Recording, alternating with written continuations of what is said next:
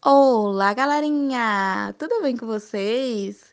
Eu sou Jailda Cabral, apresento esse programa de podcast juntamente com meus parceiros Daniel Matos e Karine Brandão. Hashtag Equipe Flash. Vamos lá analisar o episódio 5? Então, galerinha, a nossa vilã da vez absorve a energia solar.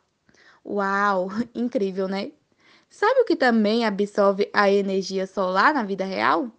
Os organismos fotossintetizantes. Eles captam a luz solar, transformam em energia química, produzem os compostos orgânicos a partir de água e dióxido de carbono e liberam oxigênio no ambiente.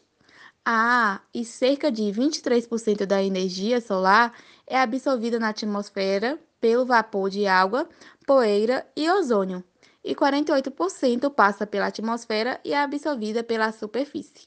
Assim, cerca de 71% da energia solar recebida é absorvida pelo sistema terrestre.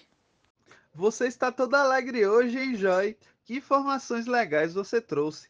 Bom, eu observei, logo após essa cena, o Wells dizendo que a doutora Lois radia uma energia cegante de 2.926 graus.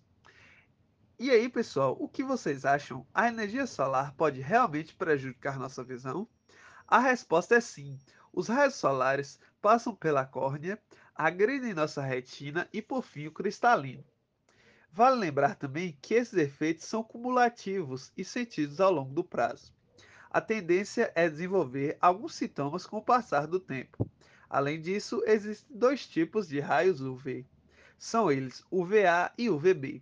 Os raios UVA são capazes de pequenas penetrar em camadas mais profundas, podendo provocar alterações na visão central, como degeneração macular, enquanto os raios UVB podem danificar a córnea e o cristalino, responsáveis pela absorção das luzes dos nossos olhos.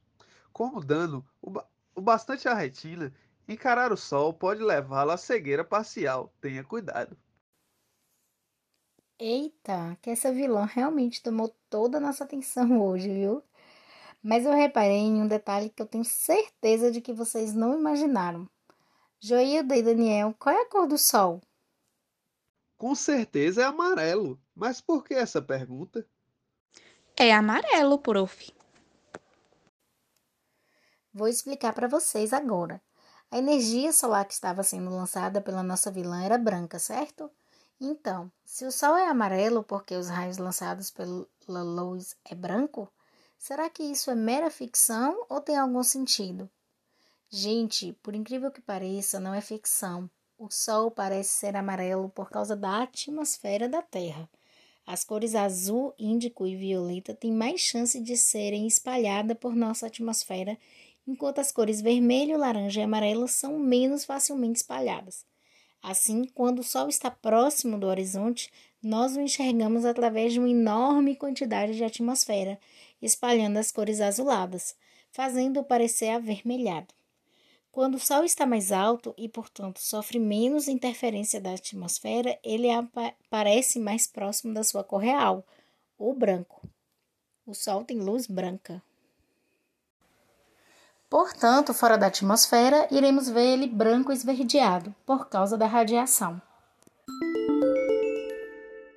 Chegamos ao fim do episódio 5 da segunda temporada da nossa amada série The Flash.